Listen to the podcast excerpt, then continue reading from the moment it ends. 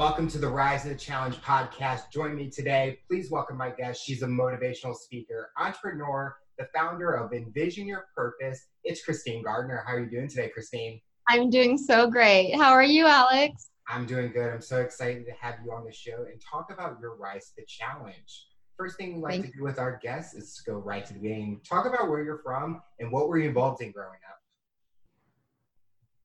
So I was born in Portland, Oregon. Um, my parents were actually refugees from the Vietnam War, and um, they raised me in Portland. And I had five older siblings, and actually, I'm so sorry, four four older siblings, and and and a sister. Sometimes it felt like there were five brothers, but there was really only four.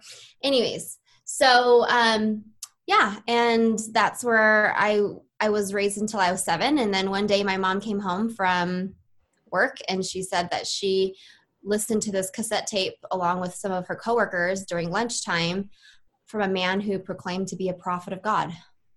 And he said that um, anybody who's living on the west coast which we were living in portland oregon at the time they we were going to die first in in a huge earthquake and that part of the the united states would fall into the ocean. And and he said the end of the world was coming very soon within months and that he could protect us. And if that we loved our family um, that we'd get up and go and follow the prophet. During that time did you know were you like listening to like like the news or something and hearing things about this, or was this like something that came out of nowhere and you're like, it, I did literally came out of nowhere. It literally came out of nowhere because this was literally a cassette tape that my mom was listening to that had been distributed. Um, who knows how far and wide. He had a lot of followers along the West Coast, California, um, Oregon, and then lots of people in Vietnam. And so my mom was listening to a cassette tape of a man who just proclaimed to be a prophet. And I think because of what she's been through, because she's had to escape um, the Vietnam War and she's overcome that um, tragedy, she, I, I think it just, she felt like she was doing what was right. So talk about those moments where you're basically going into a different direction, moving to a new place to follow what your mom was wanting.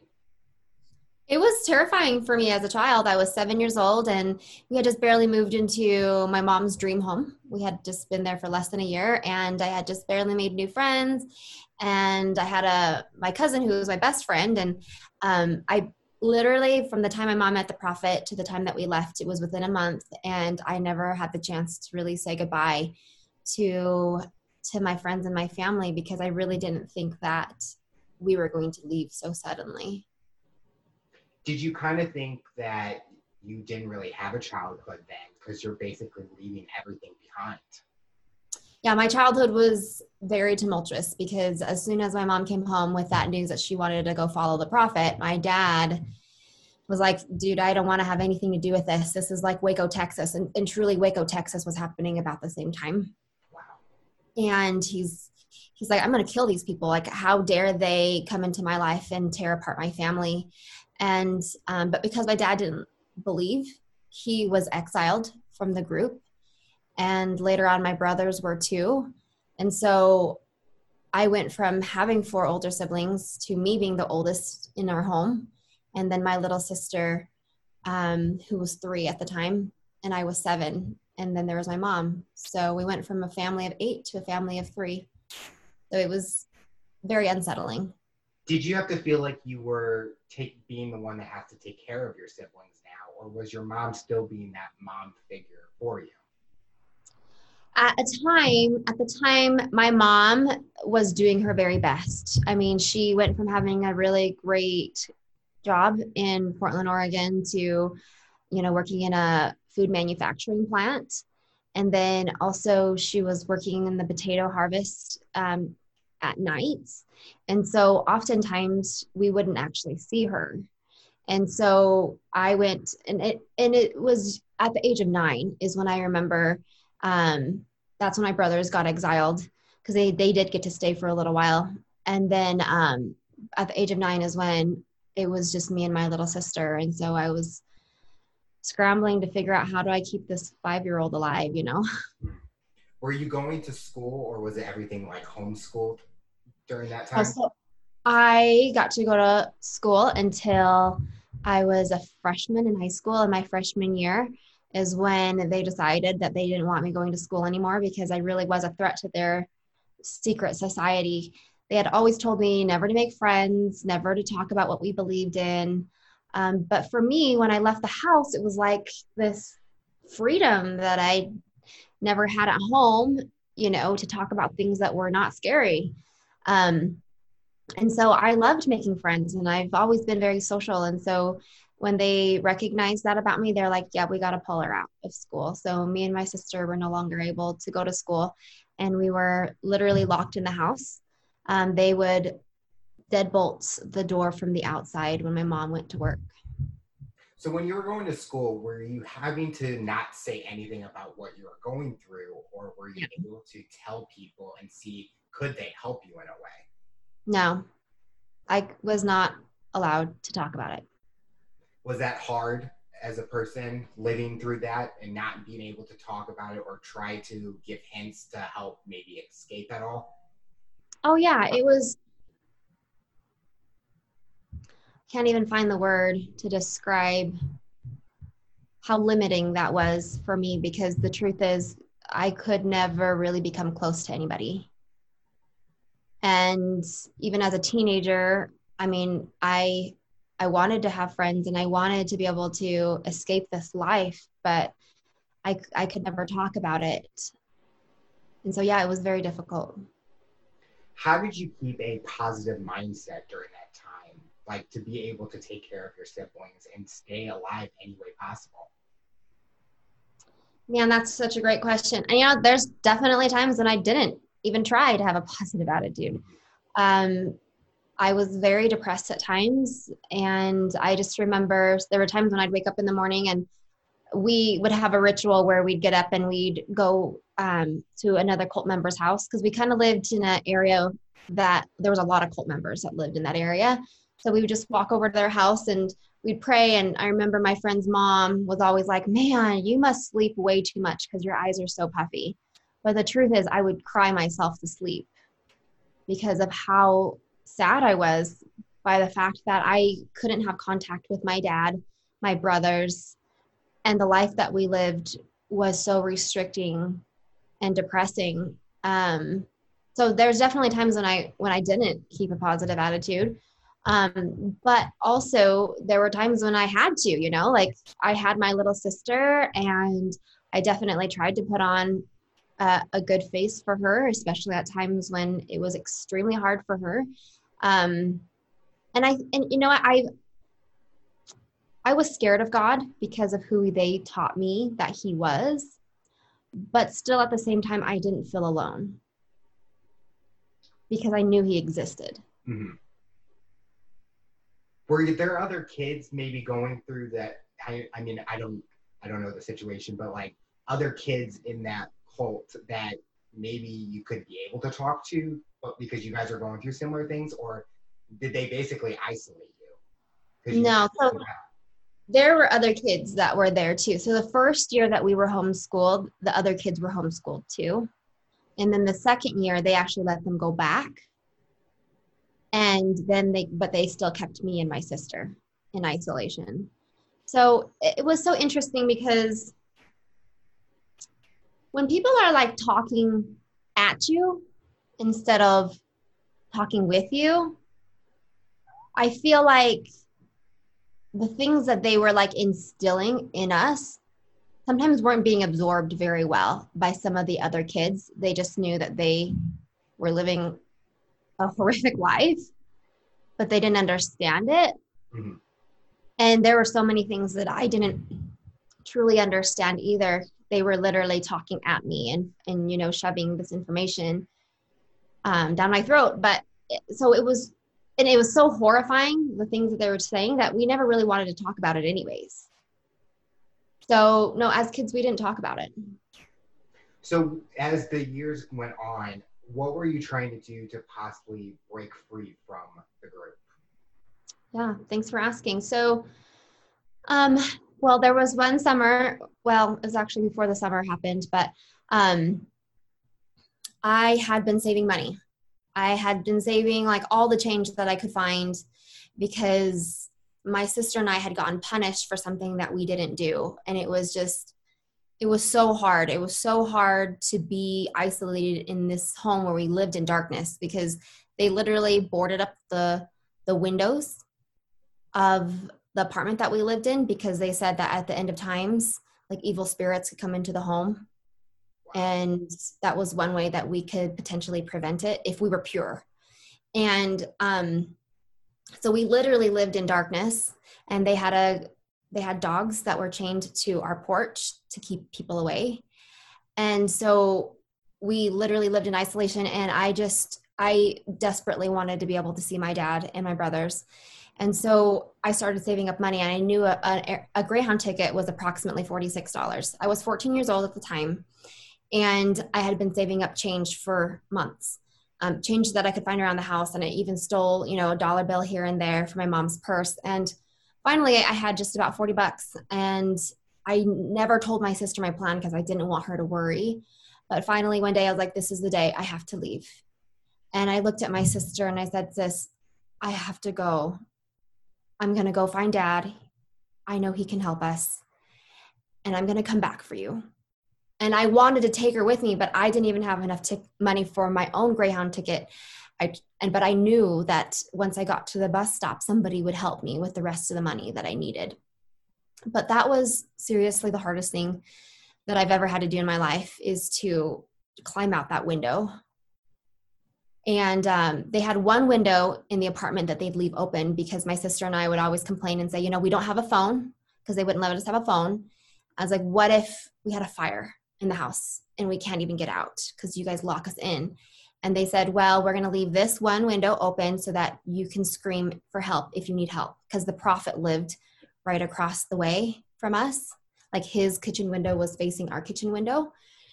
And so that's the window they kept like unbarred so I had to crawl out that window. And on the way to the bus stop, I stopped at a police officer's house and I said, I told him my plan. I said, Hey, I'm, I'm going to Portland, Oregon on the Greyhound. I'm going to go find my dad. I'm going to stand on a street corner um, where we used to, close to where we used to live, and hope that he still works in that area and say, You know, I'm looking for Kai Tran. Can you help me? I was going to hold a sign.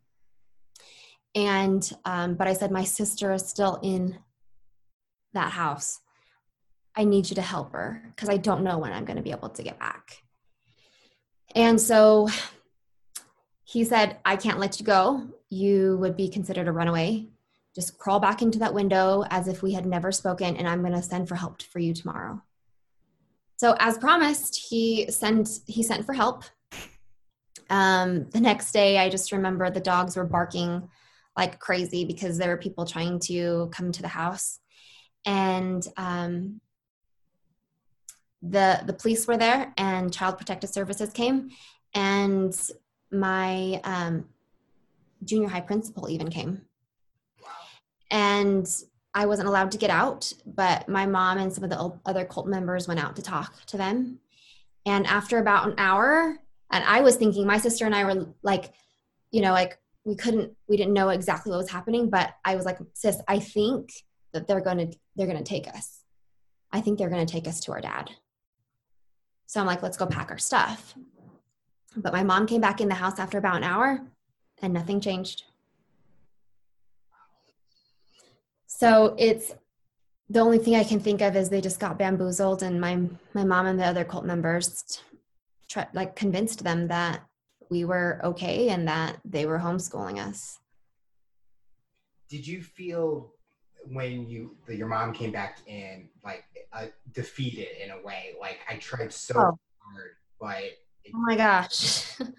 Oh defeated is an understatement. Oh my gosh. I was i was i was so defeated deflated depressed. I didn't know what else i could do. I mean if the police couldn't help me who was going to help me did you try to think of new plans or something else or how long did it take until the next opportunity was available Well, the interesting and sad thing is just a few months later, um, my dad tried to commit suicide, and my mom had gotten word of that. And so one day, my mom was like, "We're gonna we're gonna escape today," and I was like, "What?" And we, she was talking in hushed tones because we had the apartment was bugged. Um, the prophet said that he was listening in on us so that he could keep us safe. And so my mom was whispering in my ear. She said, We got to walk to the grocery store. And the town that I lived in was St. Anthony. It's like, I don't know, like maybe 3,000 people. There's one grocery store. And on Sundays, everything's basically closed besides the gas station. But at the grocery store, there was a, a public um, telephone booth. And I know that some people don't know what a telephone booth is. Alex, I know you're really young, so maybe that's you. I mean, I've seen them before. I just I've never used never used one. Okay, so basically, you drop quarters in it, and it gives you a certain amount of time. So like maybe like three minutes for every quarter. Um, so my mom said we need to be able, we need to escape without being seen, and we didn't have a car, so we literally had to take the back roads, walk all the way to the grocery store, which is a couple miles, without being seen by any of the cult members. It was a Sunday, so the store was closed, but the but the telephone booth was still there. So my mom took out her old um, telephone book that had all our family members' names and phone numbers written in there, but she hadn't spoken to any of them in like seven years. Because once she left to follow the prophet, they always said we had to cut off everybody in our life that didn't believe in what we believed. And so when she was like, I'm trying to get a hold of my husband, and they'd be like, Oh my heck, like, where have you been? How come you haven't called? How come you left your family? How come you're doing this and this and this? Anyways, we ended up running out of quarters. And we're standing there bawling. And there's this man that shows up in the parking lot, and we're like, What's he doing here? Doesn't he know the store is closed? It's a Sunday. And he walks up and he goes to the vending machine to go get himself a soda and he looks over at us. There's three of us right? My mom my little sister and i and we're just bawling. And he's like can i help you? And my mom would not talk to him. My mom would not look at him because we were literally being like caught red-handed in a crime. According to the cults you know we were not supposed to reach outside people. And we were there on a sunday and when we were supposed to be home praying and worshiping and anyways, I finally looked up at the man and I said, My dad needs to hear our voice. We're trying to get a hold of my dad. And he said, You need some quarters? I have some quarters. And he literally had a pocket full of quarters. And he's like, I'm going to go to the gas station and get you some more quarters.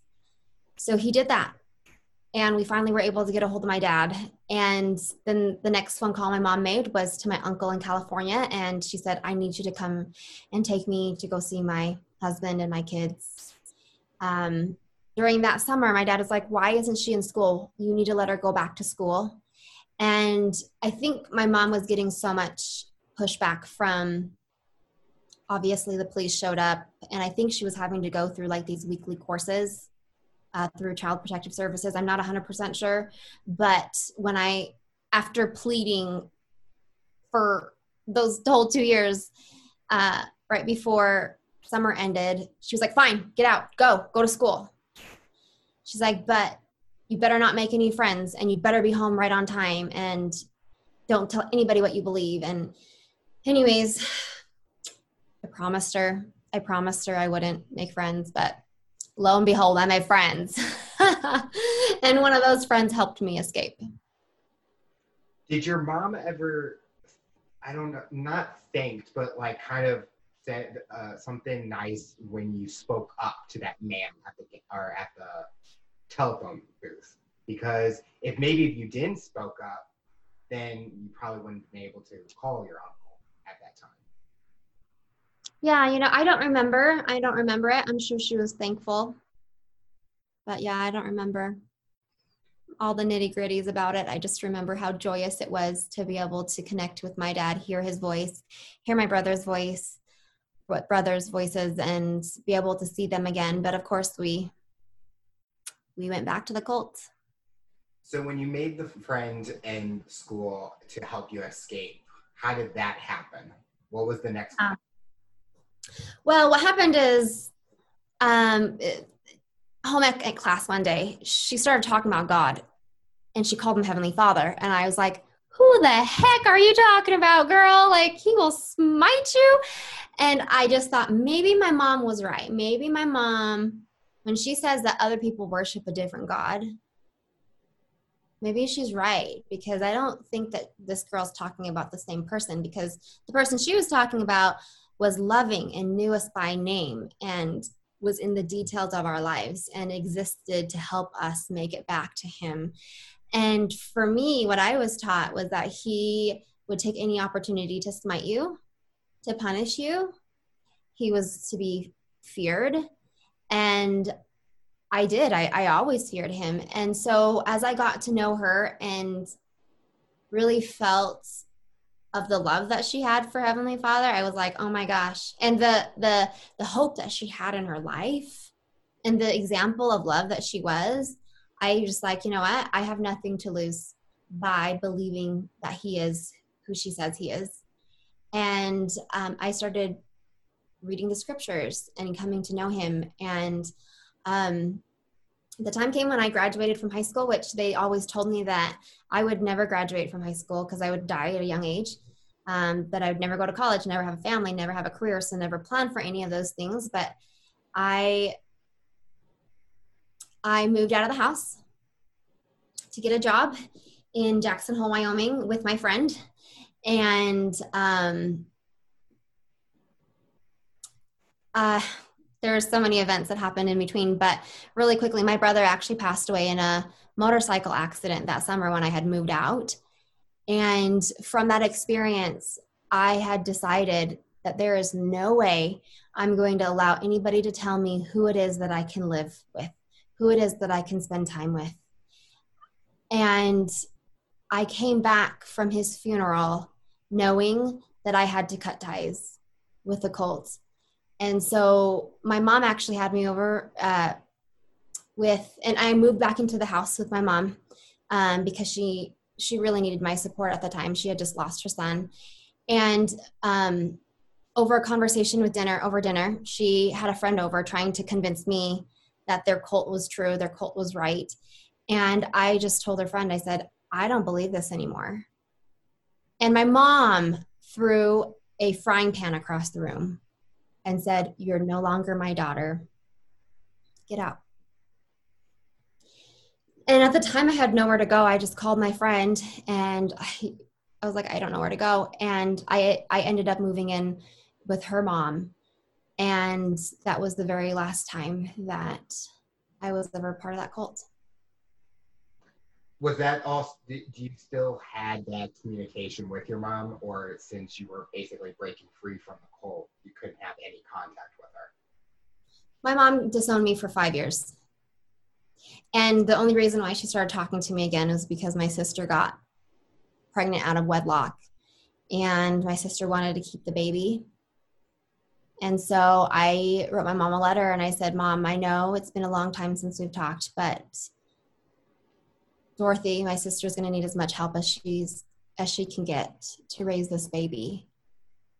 And so my mom started talking to me again. So after you were let go from the cult, was this the mindset now is I got a lot to do to make up for time to not from not having a childhood, from not experiencing what I want to experience in a way? No, actually, that's a really great question. I um so the purpose, my purpose inside the cults was to survive mm-hmm. and hopefully be worthy to be saved, right? At the end of days.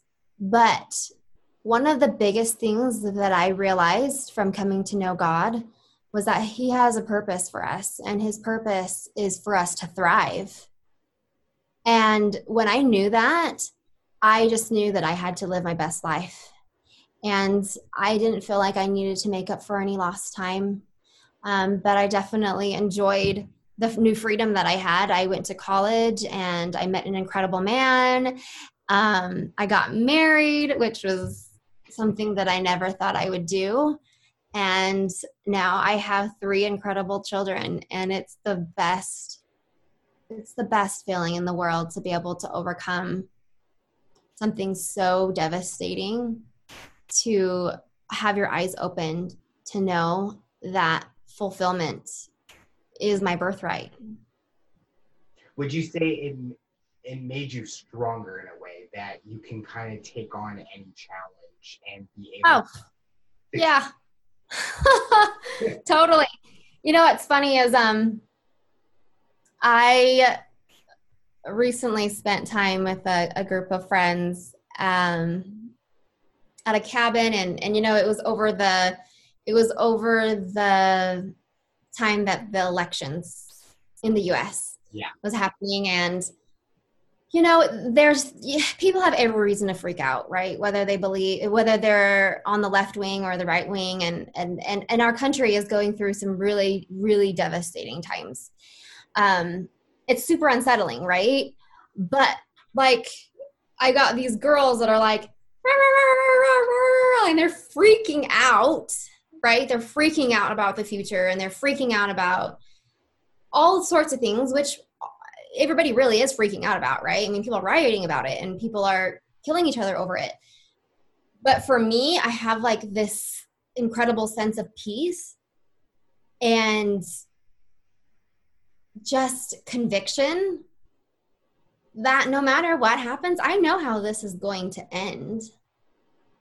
You know, I know how this is going to end.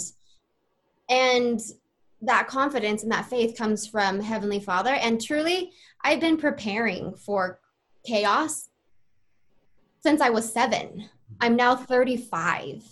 The fact that I'm even at this age is such a blessing to me.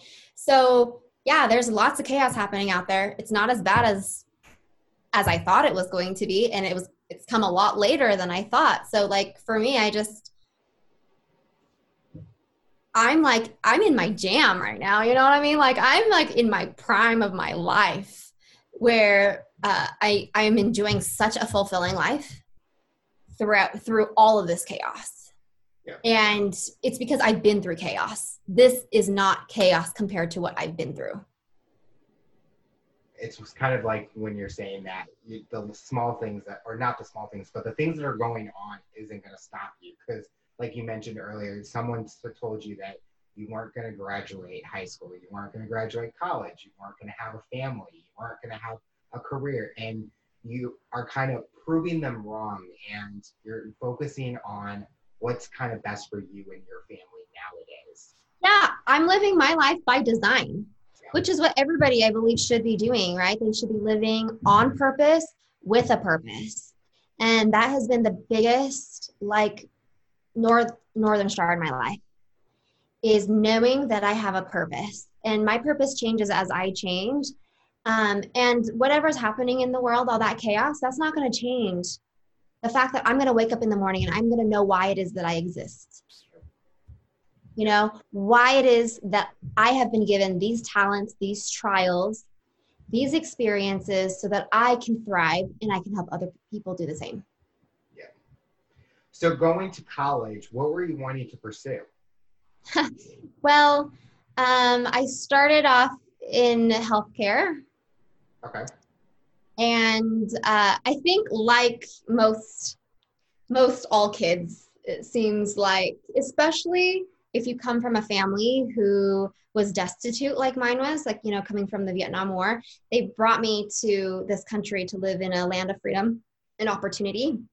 And so my dad was always like, why you not become a doctor?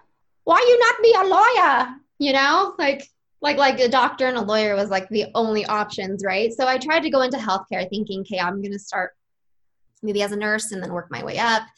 But the truth is I hated that. this is like not I don't I don't like blood and I just I'm it's not I'm not meant for that life. Um, and then I went into psychology thinking that I can help people mentally because I have been through such mental trials. But I realized that there was a possibility that my life would never be in order enough to help somebody else. Wow. And so, and because I had been disowned from my mother and I was having nightmares about my past, and I was like, wow, I can't help other people if I can't help myself. And then um, I went to school for secondary education so that I could teach kids um, about child development and food science and meal prep and um, teen living, all the things that I I wish I could have indulged in as a as a kid but never got to. So anyways, I went to school for that, but I never used my degree. Not sad? Kind of sad, but kind of not.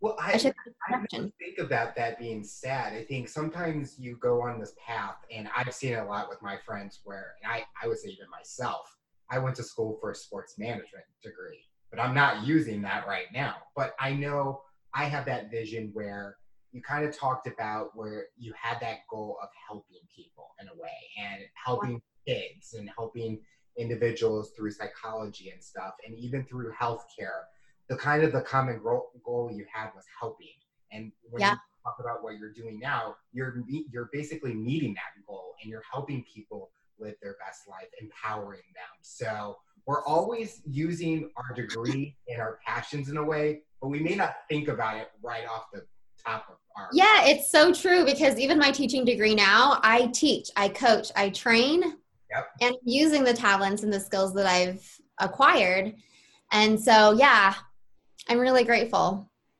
And you can definitely tell just with your smile you're passionate about it. And that's i love it. It's my jam. I do. I, I love it. I love it. Love it. I think that's the important thing that nowadays and i always tell in a lot of the interviews that i do is you got to find your passion wherever you can because like you even mentioned you want to wake up and you want to be excited to what what's that goal you accomplish today what do you want to accomplish in that week and if you're not thinking about that that's the perfect time to kind of do a self-reflection and think what's what do, what do i want to accomplish start writing in a journal writing down lists and everything so what did you start doing as a career after college what direction were you wanting to go so I always loved people. I love people. I love like learning about their stories. And um, I went into sales um, at AT&T. I sold the first iPhone in Idaho, and I worked for AT&T corporate for quite a while. And um, they invested a lot in me and training. And I, after a couple of years, I was like, well, my husband I was, he was in a career where uh, he was installing security systems and he was a, a, regional manager and we were traveling the country. And um, but he wanted to get out of that. And i could understand why because it was getting really unsavory. And so i said hey i'm gonna I'm a, i'll put you through school. I'm gonna go back to work for at&t and um, but my life unfolded in, in such a different way because I, I had a baby, my baby, our first child, and I was hardly able to spend time with my baby. And I was like, honey, I was like, let's do plan B. I was like, how about you start that commercial security company that you've always dreamed of? And I will support you. And hopefully, this way we can make more money and spend more time with our baby. And the interesting part is like I always thought that because I had the sales skills from all the training and the coaching that I had been given at AT&T that I would automatically transfer to my new business and that I could sell security systems like nobody's business, right? But the truth is like when you're starting your own business, you're wearing all these hats. And I was running so hard so fast for so long without actually working on the business. So, like, I never really measured how well I was doing, actually building new skills. It was just like I was in the daily grind. After three years of working myself to the bone, our accountant sat us down and said, You guys are making less than minimum wage. You guys are making less than minimum wage for the last three years. You have two choices. You either shut your doors and get regular paying jobs and you'll work a lot less hours, you know, or you figure out how to make this profitable. And I was like, oh my gosh, what do you think I've been doing? I've been trying to make this business profitable. You know, it was like a slap in the face, but it was the slap in the face that I really needed because I was not doing what it is that I needed to do to make the business successful. I had clients that relied on me, employees, and my own family. And I was putting, I was dropping my kid off at daycare every day and just feeling so guilty. I had this insane mommy guilt. My heart would break knowing that, hey, there's a good chance I'm hardly going to make any money today. I don't even know if I'm going to be able to pay the daycare bill. And, but when my, my accountant gave me that news and was like, you know what, you guys, something needs to change right away. I looked at my husband from across the table and I was like, there is no way that our marriage can survive a business failure. Like, we are barely making it as it is. Like, we were basically strangers living in the same home, like roommates. We had allowed all of the stress from fighting about money, how we're going to manage you know the money how we're going to manage our clients how we're going to spend time with our family to eat up at the love that we had. And we were just on the verge of divorce. And so i knew though that our marriage could not survive a business failure. And i said what do i need to do? How what do i need to change? And from there i knew i needed to step back. I needed to get a coach and I found a coach who had achieved the things that I wanted in my life, which was financial abundance and also relationship abundance, time with family. And so I got a coach. I met with him weekly. And over time, over the next four years, I was finally able to break free from making less than a minimum wage to finally breaking the six figure mark, which was a huge deal for us. And then, and then, and then now we make over six figures um, I'm so sorry. I, we made six figures a year. We broke the six figure a year mark, and now we make over six figures a month. Wow. And we achieved that in less than four years. And that is the power of having somebody walk you step by step on how to get out of the hell that you built for yourself. Because truly, I dug a hole for myself.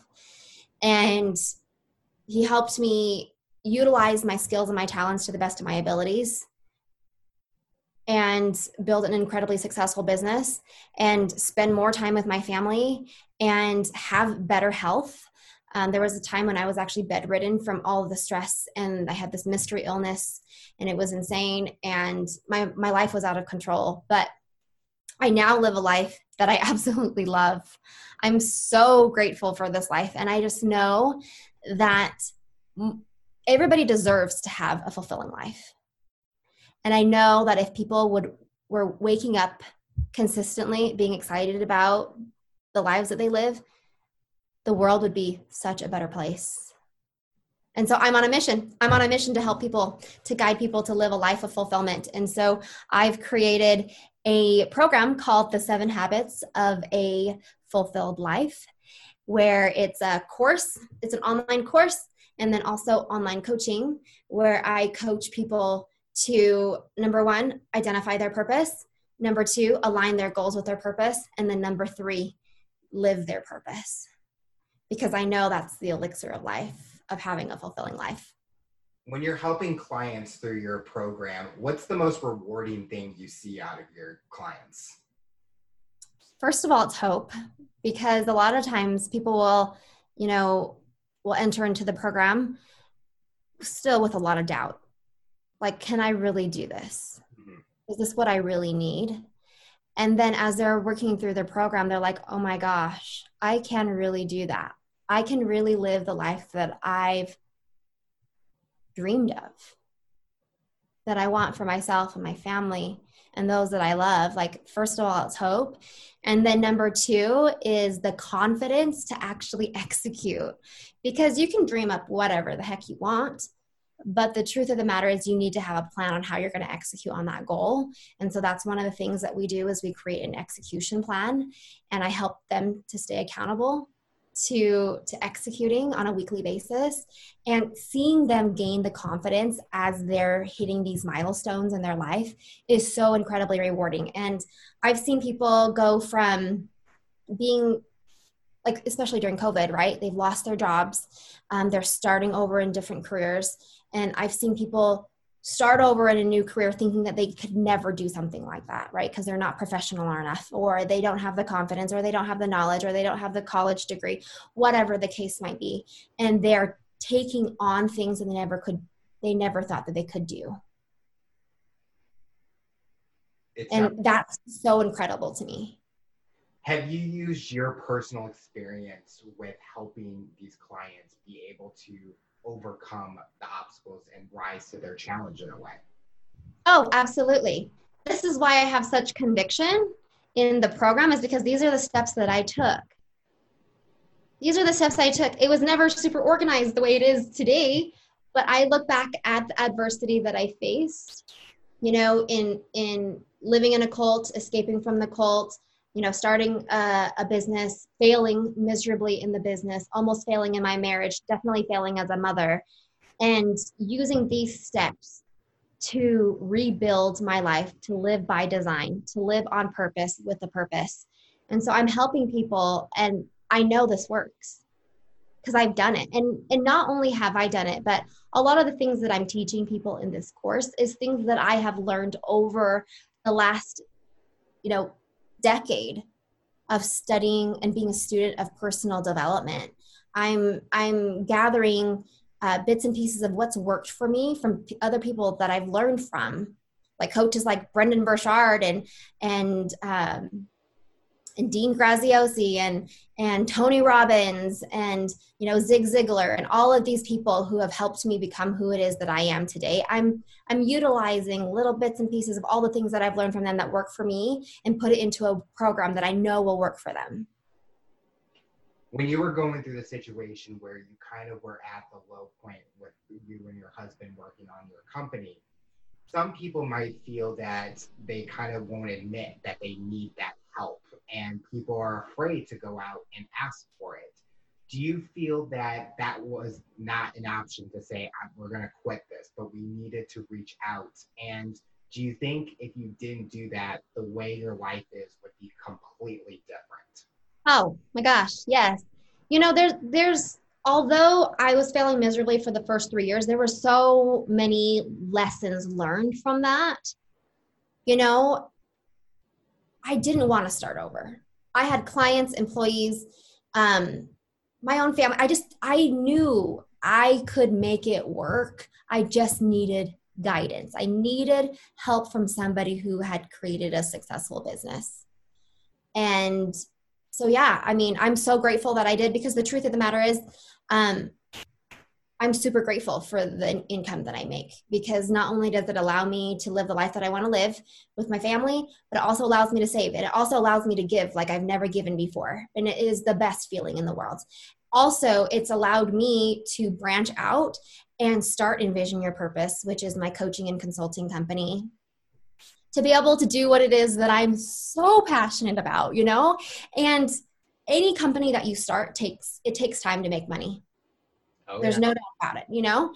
And because I have money coming in from the the commercial security company that I started, I now have the the luxury of time and the the luxury of that resource to help me build this other company that I know is going to change so many lives and it already has. So yeah, I'm just I'm I'm grateful. I'm grateful I felt like I was stuck in that hard spot, you know, where I could not. I couldn't just shut down the business. I had to make it work. through your whole journey so far, what's the biggest thing you've learned about yourself?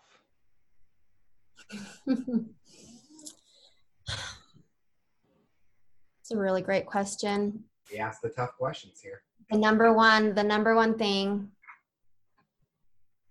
I have a superpower, and that superpower is loving other people.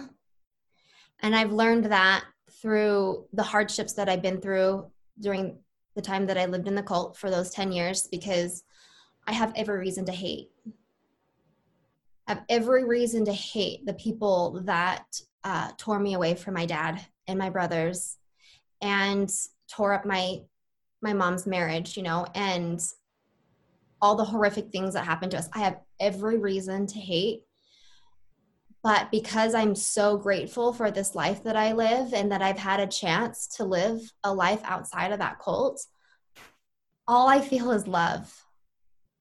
You know, and when I first came out with my story about the cult, I was concerned about their safety and not wanting to expose them. That was not that's not what this is about at all because I've never exposed them. And um, there's times people are like, dude, you really need to tell other people, like expose them so that other people don't join. Um, and that's definitely up to them. But but for me, I know that my superpower is to love. I mean, I've never expected my mom to ever say sorry to me. I'm just to continue to love her because I know that she was just trying to do her best. So that's the biggest thing I've learned about myself is that I have a superpower and it's loving people. Do you have a relationship with your sisters and your mom today, or is it still it is it's it's still distance, but you still stay in contact in a way? So no, we actually um we've gotten pretty darn close um over the last my mom's been a part of my life again for I don't know, like seven years approximately. And I feel like when you can't talk about certain things, I mean, there's a limit to how close you can become with somebody. Um, but, you know, she's really good to my kids and um, I love her. I love her unconditionally.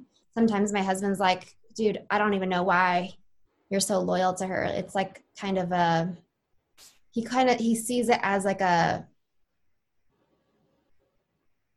like a disability in certain ways because he's like because he's had to overcome hating her.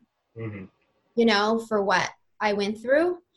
Um but for me it's just no question. She's my mother and yes she's had her faults but i'm going to continue to love. And then my sister um same with her. I mean we've been through so much together and um yeah her and i are really close. We live very different lives super different lives, but it doesn't matter. I love her unconditionally. Well, it's kind of like no matter the, the situation, it's kind of like the past has happened and we're all learning from our past. And like you said, it's your superpower to love and not hate because you want to be able to build that relation towards the future and not hold on to the things in the past, even though it was big.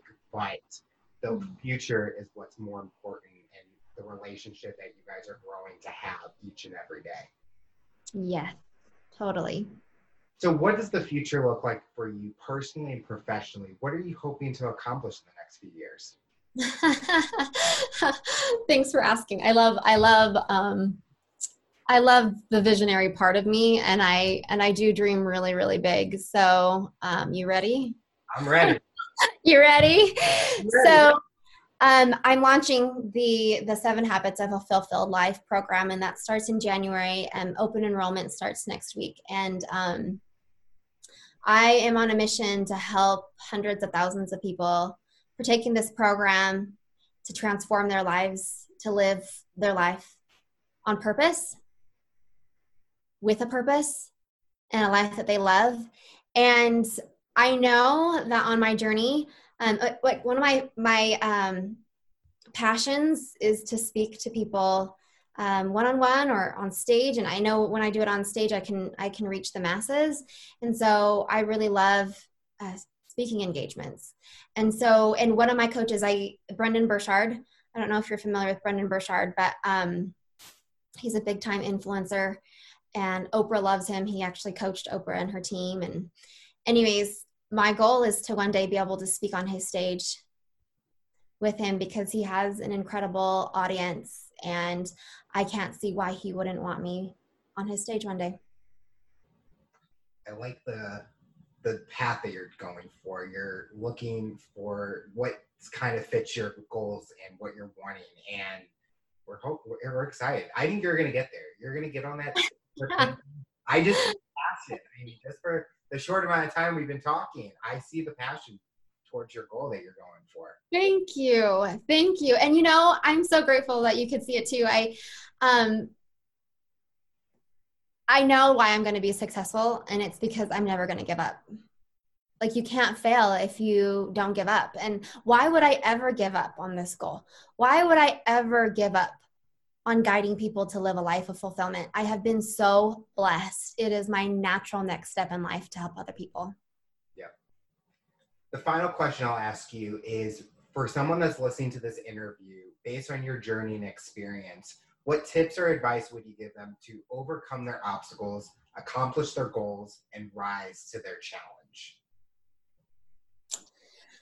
So lovely. I love that question. Number one is get support.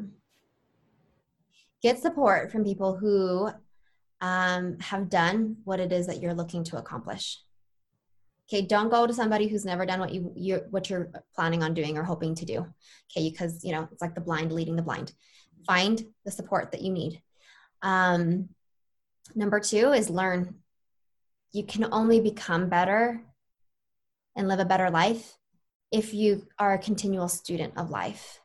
So, like some of my favorite books are um, Start with Why, and that is all about discovering your purpose. But I actually have a, because um, some people don't really care to read or listen to audio, audio audiobooks, and that's totally fine. I actually have a free PDF that I'd love to give to your audience, um, and it's called Discover Your Purpose. It's where you can put your purpose on paper in five minutes or less.